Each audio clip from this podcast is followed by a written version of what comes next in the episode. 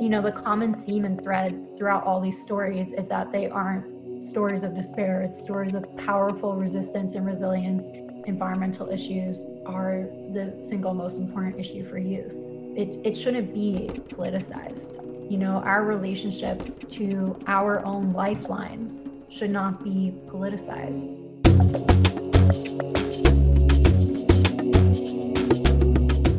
Welcome to the Stories for Action podcast, where we speak with folks taking bold actions for a thriving planet. Our aim is to bridge divides and provide calls to action to help you find your role for positive impact. I'm your host, Laura Tomov. Today, we're thrilled to speak with Maya Wickler. Maya is an anthropologist, climate justice organizer, and a writer whose work has appeared in Teen Vogue and Vice.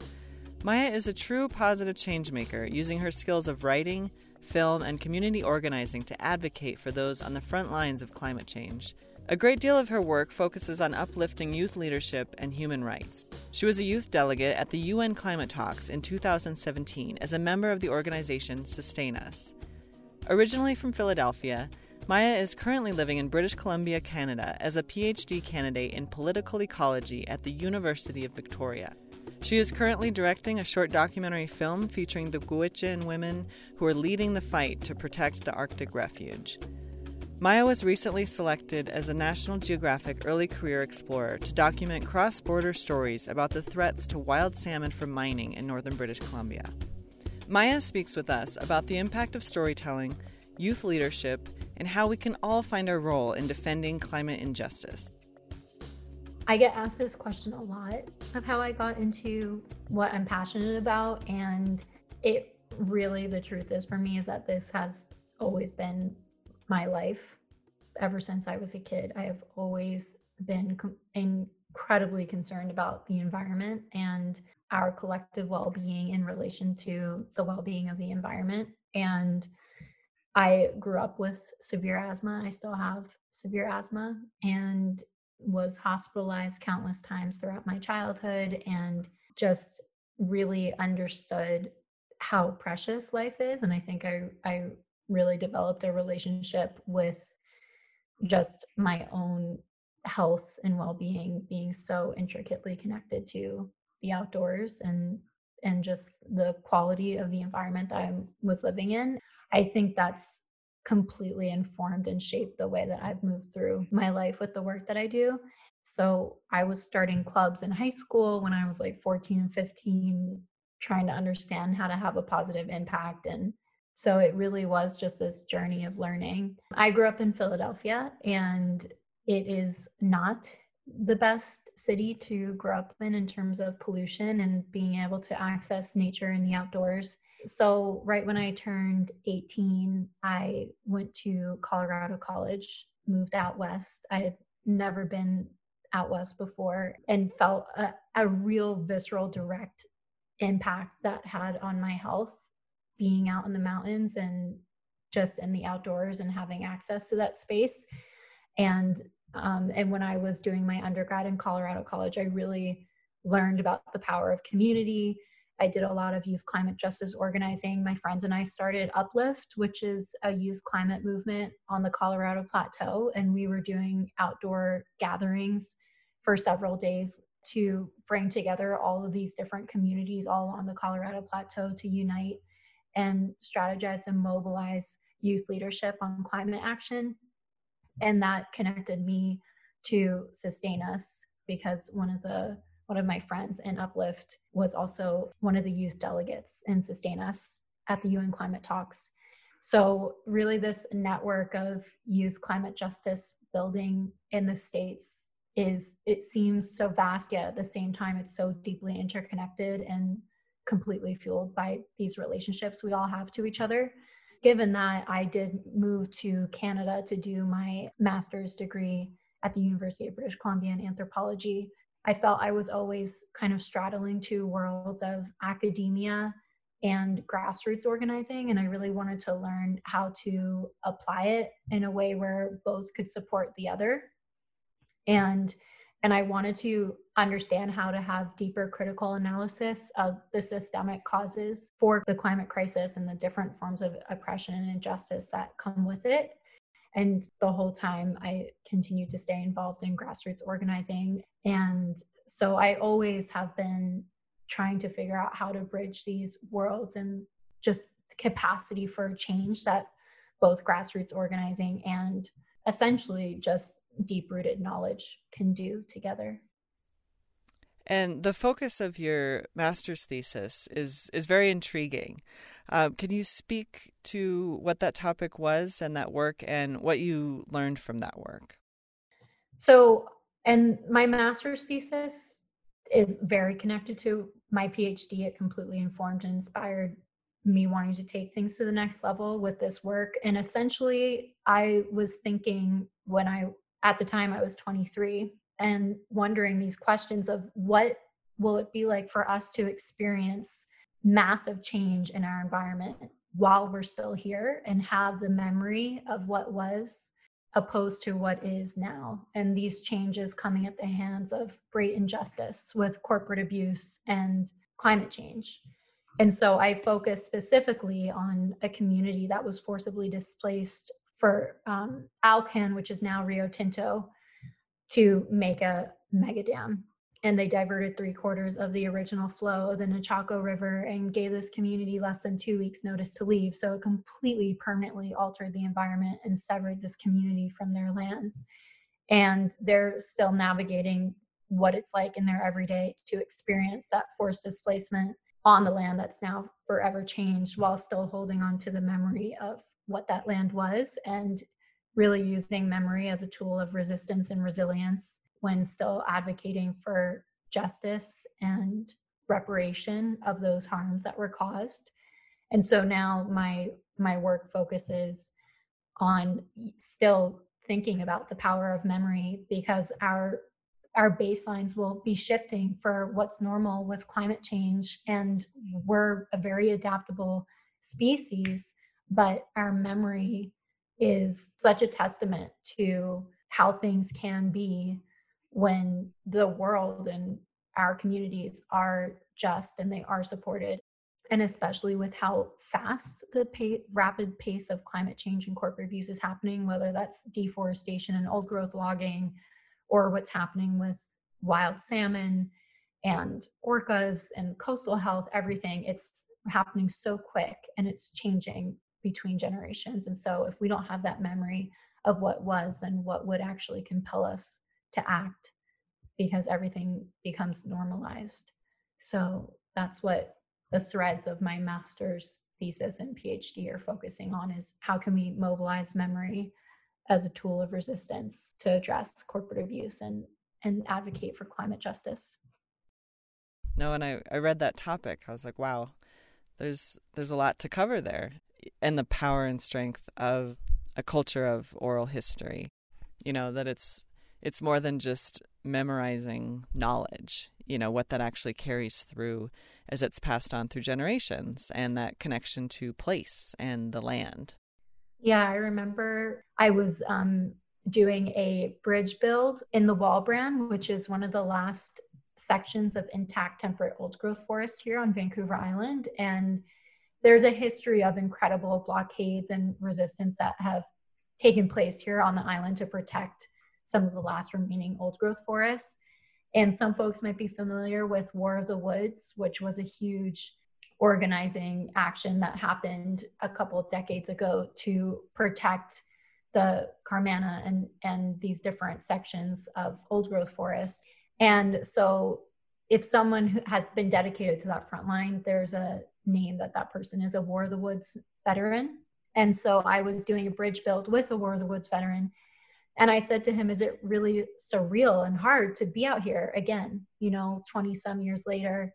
with us, like these young folks who are gearing up, getting ready to try and do these different trail builds through this proposed cut block site to just have this fight happening again after he already dedicated so much and was arrested and everything to protect the forest and he said i this greatly informed my perspective because he said to me it's not so much that it's surreal that we're here again. What's the most surreal to me is that when we were fighting this fight with War of the Woods, people still knew what a forest was. Now people think tree farms are forests. And the people are forgetting what a real forest is. And they can hardly even experience a real forest. And that just blew my mind because basically we have these corporations that are replanting trees which are ultimately tree farms. And they're it's usually one single species densely planted together.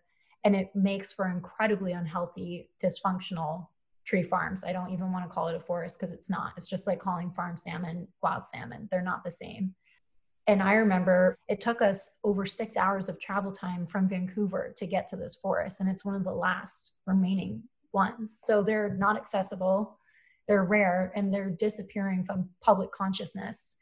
And to me, that really is an Orwellian two plus two equals five scenario because it's these, the corporations are able to just say, well, this is a forest. And then we're like, oh, yeah, that's a forest. Okay.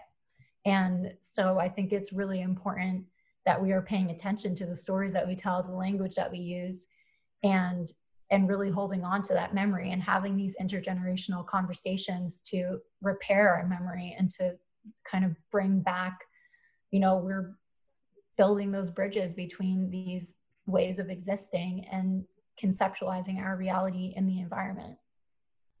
Yeah no absolutely and really kind of a horrifying reality um, but shows you why it's so important to share these stories and you know really share what's what's at stake. And one of your tools of advocacy is uh, writing. And you've published a lot of work and covered stories specifically of indigenous youth that are on the front lines of standing up for the land and defending against climate injustice. And can you speak to what some of those stories are that you've covered, just to give listeners an idea of just some of the stories that are going on around North America right now, where Indigenous youth are taking these stands on the front lines, you know, to show that, that there's so much more than just what we're seeing in even the mainstream media?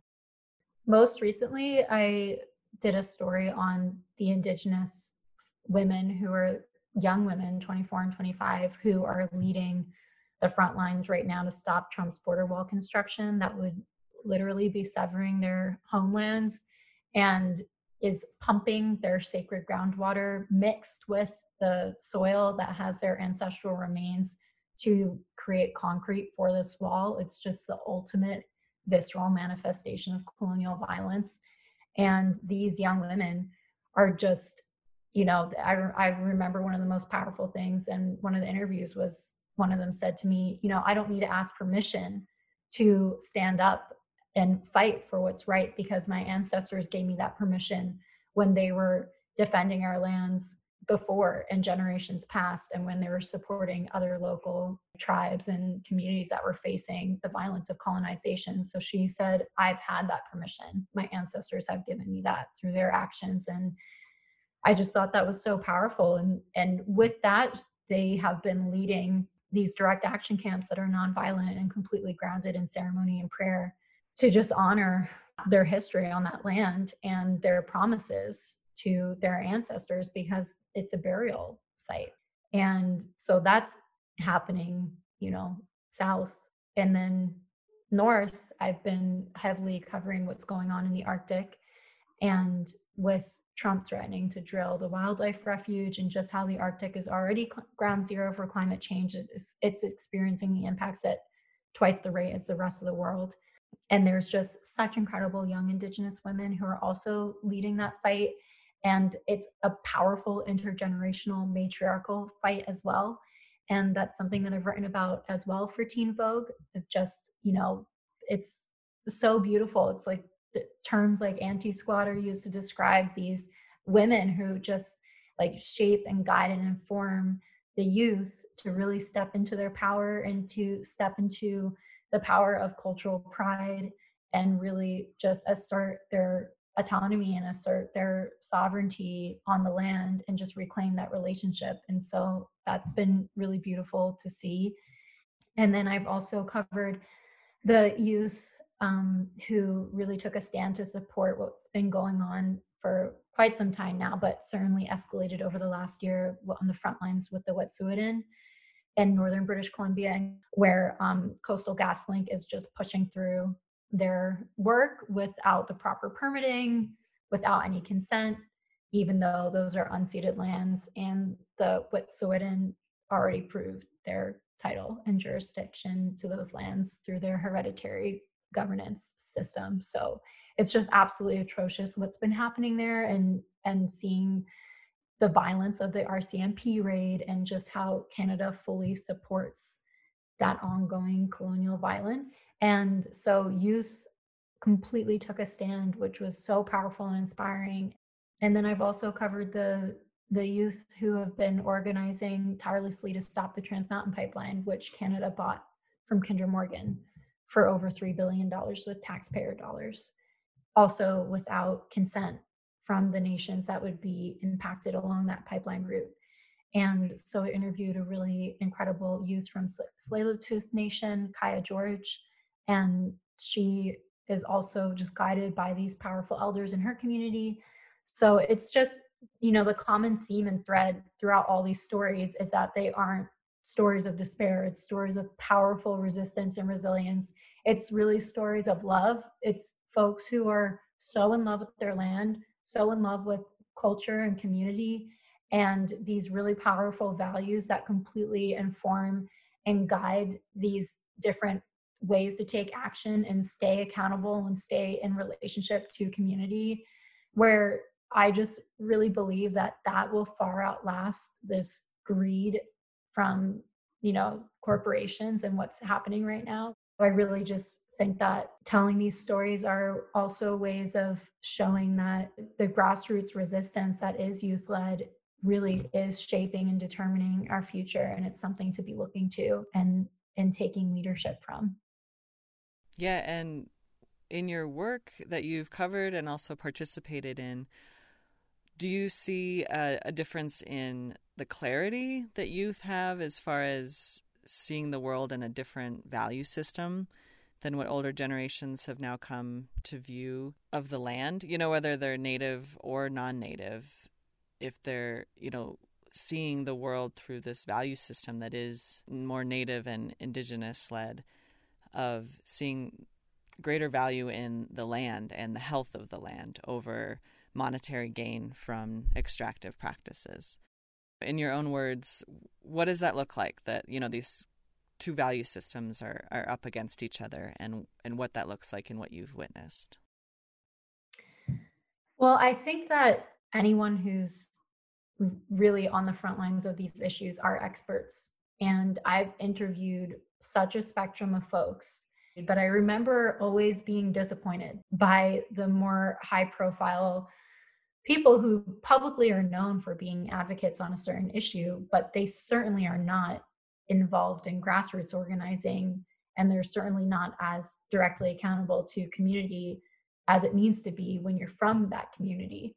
And I have always found that those who have the best knowledge, the best solutions, the best understanding, and the greatest perspective that encompasses a more humanistic, grounded way of thinking about the world comes from community and is just being completely cultivated in the hearts of the youth. And I think that youth are not jaded. I think that they have energy and perspective where they're not complacent they're not taking they're not calculating their rate of success and what's worth getting involved in or not they're just going full steam ahead and i would like to follow leadership like that and i think that especially in western society there's such a focus on ageism you know it's only to a certain age can you vote only a certain age can you run for presidency but there's no age limit and you know, if someone's too old, that's not a thing. And so it really creates this rupture of respect and this rupture of understanding intergenerationally the importance of having these dialogues and learning lessons from the past and having the perspective of youth mold it for the future. And especially within the US and North America, there's such an emphasis on nuclear families. And I think that if we want to talk about values, the difference in values, especially amongst youth, I think Indigenous and non Indigenous, is that they're disrupting and challenging and complicating that really simplistic way of thinking about relationships and not thinking of things as being so individualized anymore and you know pushing outside of the confines of a nuclear way of thinking about our relationship and our families and our communities. And so i really do believe that something that youth across the board share is recognizing this inherent interconnectedness that exists not only amongst us in our own communities but also with us in the relationship and the environment around us. So i think that essentially we can just fully create ways to support that leadership for sure. And what we can learn from that, you know, of a, a kind of unjaded view of of where the changes really need to happen, you know, how we can really listen to that truly. And there's a great deal at stake for the youth. You know, there's there's plenty of reason for motivation for them to continue and push harder and harder as as they've continued to stand up for these causes. You know, really straightforward. Can you just tell us what are those things that are at stake? I remember when we were at the UN climate talks two years ago now, something that we as youth were so frustrated by was the discourse of climate change as the youth are concerned because it's our future being taken from us. But it's not because climate change is here. And so we need to also complicate that narrative. And I think the thing that's at stake for the youth is that we know what it's like to grow up with that anxiety of not only is the climate crisis here, but it will only continue to worsen and intensify.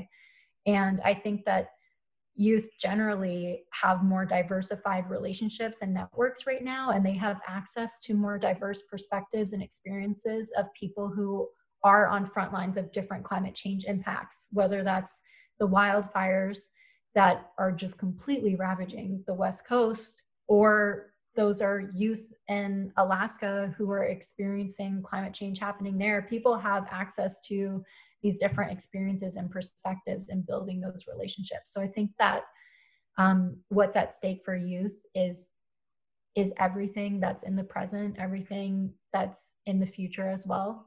Just everything is at stake for the youth. It's absolutely everything: livelihood, sense of identity, different youth being able to maintain their cultural practices and ways of being and living on the land. Our relationships are at stake you know our our ability to what we can dream to be possible with our futures is at stake. I know so so many friends of mine don't want to have kids and can't even imagine having kids because of thinking about bringing them into this world. So it's a completely different experience for us as youth, I think. Yeah, no, it's it's so much coming down on on everyone right now, but I think especially on on the youth and that generation that that will deal with the harshest brunt of it, you know, now and, and moving forward. Um, and around the conversation of climate and really in advocating for a healthy environment in general has unfortunately become a very political and divisive topic, which, you know, hopefully we can very soon move past that and really unify and, and work together to make amazing things happen on that front. But a lot of that divisiveness is happening amongst older generations and policymakers. Have you seen amongst the youth more of a unity, you know, regardless of political party, where you know someone's political party di- didn't matter in the work that you were just coming together to to work on that common cause? Well i think there's been data and studies that have shown that environmental issues are the single most important issue for youth. And so that is unifying because it, it shouldn't be politicized you know our relationships to our own lifelines should not be politicized. It's basically a choice between life or death at the end of the day. It's a choice between if you're going to just stand by and be a passive bystander or if you're going to defend life itself. And I and that's just what it comes down to for environmental justice. And I think that youth deeply understand that. And I think that for previous generations, that understanding has been complicated by the influence of corporations. You know, Shell led a misinformation campaign for over a decade, which was highly effective. So I think for previous generations, there's been, they've had more exposure to the depths of misinformation without the tools of social media, without the tools of community truth telling and storytelling to um, kind of balance out that really skewed narrative. So I think that's also where that difference is. Right. Kind of pros and cons of the power of social media and the information that's shared on there, right? Um, and are there any specific instances amongst youth organizers where you've seen specifically uh, Republicans and Democrats or other political parties coming together around this cause? Yeah, because I think that I don't think I've ever asked someone's political affiliation in environmental justice spaces. I do think it's it's more challenging now because you really can't support Trump and say that you support the environment. It's just it doesn't that's not reality. He wants to, you know, back out the Paris climate agreements and is undoing so many environmental laws and selling the public lands at unprecedented rates and sizes of lease sales um, and drilling in the refuge you know all these things he's just absolutely destroying the environment. So i think it's it's challenging to say that there's been conversation where those two can exist. I think that the conversations and dialogues that I have been in are more so around folks who used to be conservative or they used to vote Republican and they no longer can because they just do not support Trump because they care about the climate or because they have kids and their kids are educating them about how important the climate crisis is. And if they care about their children's future, they have to care about the climate crisis. Your number one job as a parent is to protect your kid.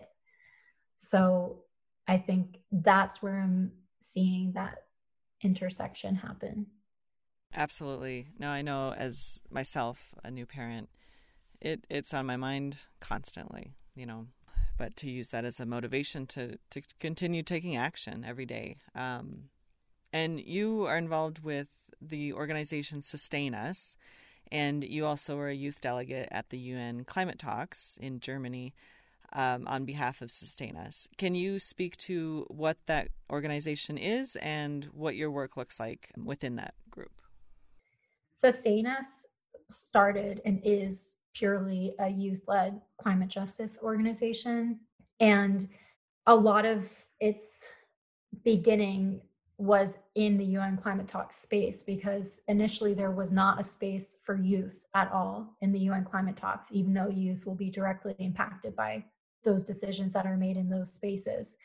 And so SustainUS was one of the pivotal youth led grassroots groups that created official space for youth in the climate talks and try and hold these global leaders accountable to us, you know, to the youth to the people that they're supposed to be representing and really speak truth to power in those spaces and um, and just bring our stories into those spaces because it is our stories that need to be heard and represented in the decision making process. And do you have any final calls to action for youth out there that are listening um, for ways to get involved and approachable methods to become involved in this work? I think the first call to action is to believe in yourself. I think that, you know, we live in a capitalistic society that by its very nature necessitates a scarcity mentality and necessitates that we are never enough and we never have enough so that way we will consume and continue to make this system function and legitimate. And I really do believe that that becomes embodied in a real way. And especially the individualism, every every single problem we face can seem intimidating and impossible when you think about facing it alone.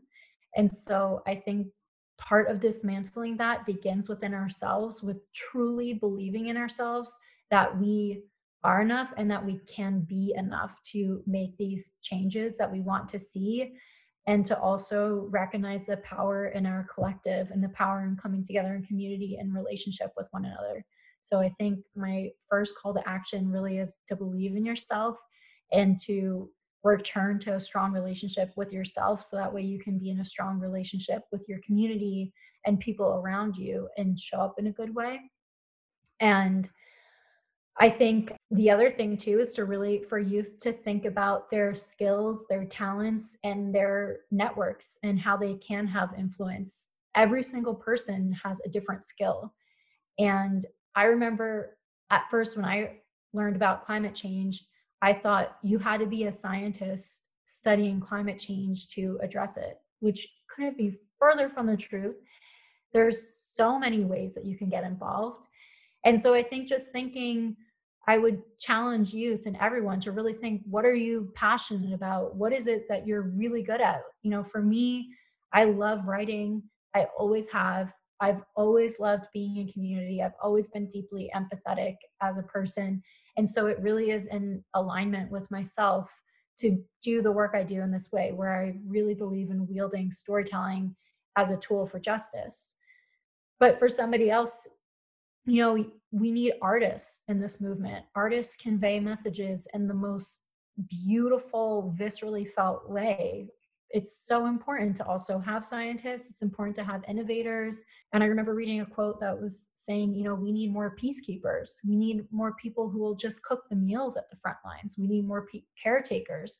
So you know really there's such a spectrum of ways that you can be involved in whether that's providing care and just and being this nurturing support system for people around you organizing or on the front lines or you want to pursue a degree in school so you can have a deeper analysis and have that critical lens to think about issues there's it's limitless for how people can get involved. And so and it, the most beautiful thing is the best way to start is to look within yourself and think about what you already carry. And that way you won't you won't burn out because you're still staying true to yourself and you're doing what you already love. Yeah no for sure and for youth who uh, a lot of people may be at a point where they're looking at what they want to do professionally in their lives going forward you know it's this applies to all professions you know it's not just a, a niche area of study anymore as um, climate or environmental science you know we need all hands on deck as far as all sectors looking at their work through this lens you know whether it's engineering or finance or you know medical industry you know whatever your professional field that you're looking to get into or that you're already a part of this approach and these concepts need to be integrated in all sectors you know for true systemic change. And as you yourself are a storyteller and use that tool for advocacy what is some advice and calls to action for storytellers of any medium as far as ways to incorporate this type of action into their own work or you know strategies for greater impact? The first thing i always say when it comes to storytelling is remember your ethics. There's such a history and ongoing issue in media and storytelling of exploitation and extraction and failing to recognize how mainstream media is still deeply intertwined with colonialism. We saw that just yesterday with CNN posting that, you know, demographic data where they categorized indigenous people as something else. And so when you're a storyteller, you have such a huge responsibility to do your storytelling in a good way. And I strongly believe that once someone has told you your story, you just witnessed somebody's personal experience. And as a witness, you are then accountable forever. It's not just, I just told that story, I submitted the piece, I'm at my deadline, I'm done.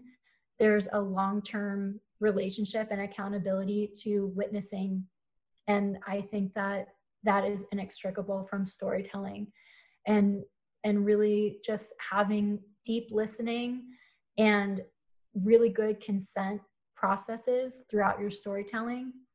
So I always engage the community or folks who I've interviewed in letting them see the piece. That rarely happens. Journalists very rarely let community members look at any bit of what they're writing before it gets published. And there usually are oftentimes nuances that writers will miss because they're not from those communities or they don't understand the politics within that community. And those missed nuances can have real harm and consequences in that community. So I think that if you're passionate about storytelling when it's other people's stories, you have a big responsibility to tell them in a good way. And so, really having open lines of communication throughout the entire process, having lots of space for to check in, make sure things are okay, creating space for consent, and really ensuring that the way that you're doing your work is not extractive or exploitative in any way. And I think that ethics and all of that aside, um, it's just really important to find your voice and to really continue cultivating and nurturing your voice. I feel like I'm just hearing, I'm just receiving the the sentiments, the way to articulate these stories from the spaces that I'm in. I'm just receiving and then letting that speak through me through my writing. And so, you know, everybody has a different practice, but for me, it really does mean being spiritually grounded and connected to the space that I'm in. So that way I can have clarity when I'm trying to express and understand these issues and stories to tell. And for older generations, what are some calls to action you have for them as far as, you know, supporting and truly listening to um, youth input and youth leadership? I have a huge call to action for older generations. Um, I think that it is so hard for youth to organize to their fullest capacity and potential because of the way life is right now with the housing crisis, inflation, economic issues. And the reality is is that the generation before has a lot of inherited privilege and access to resources and networks that would greatly support youth and being able to do their work.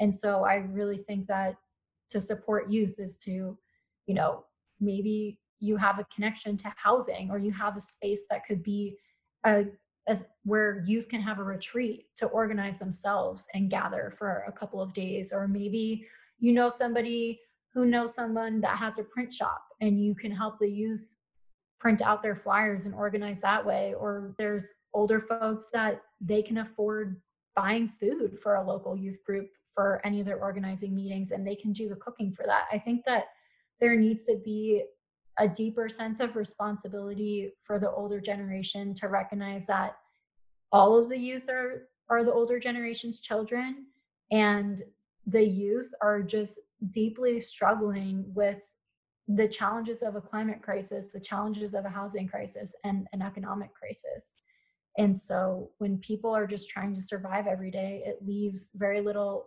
time space and energy to actually organize effectively and I also just want to acknowledge too that I've had such incredible support from older folks that I've met, you know, the place that I'm living right now.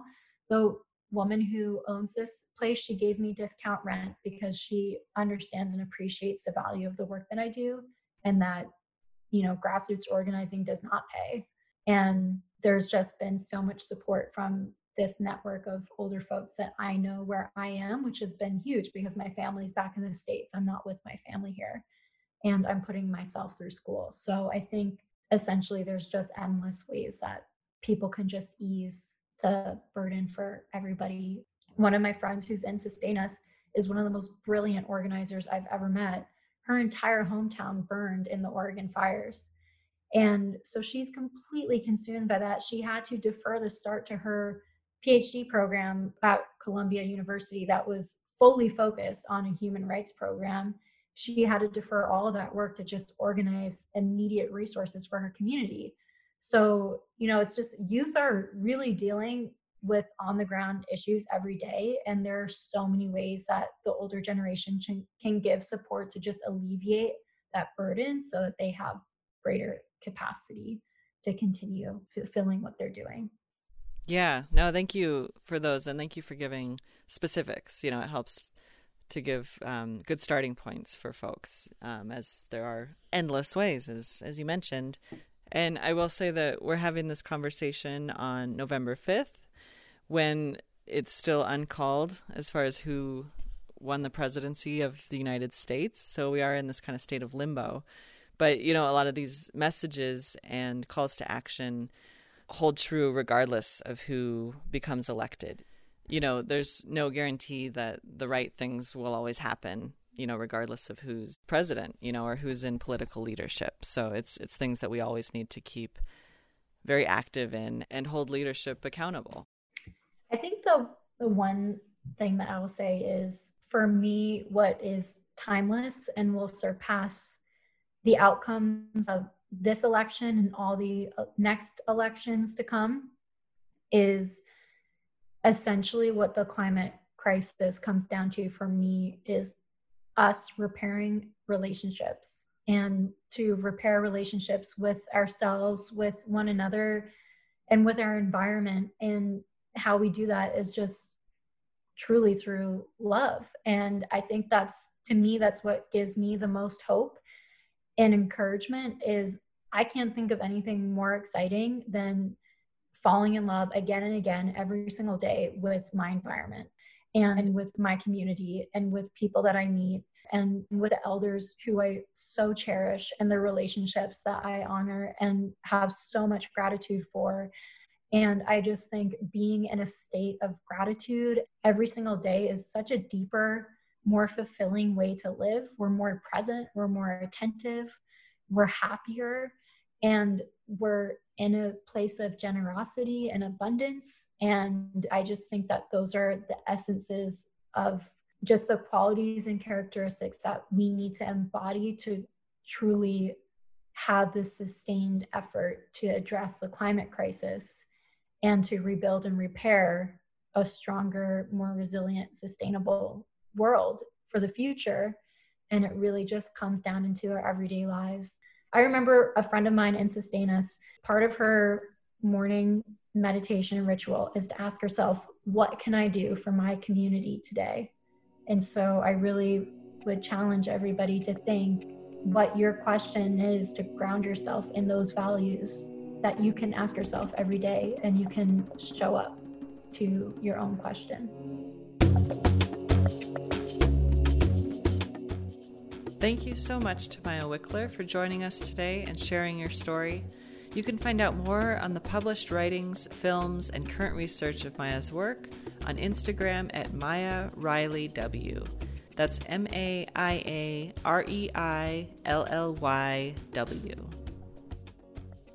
Thank you all so much for listening. Be sure to subscribe for more stories and share these episodes with others to hear inspiring action to help you find your role in a thriving planet.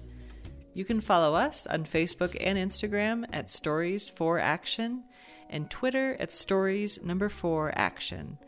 Learn about all of our work at storiesforaction.org, where our mission is to use the power of storytelling to share human connection and the advancement of a thriving planet for all.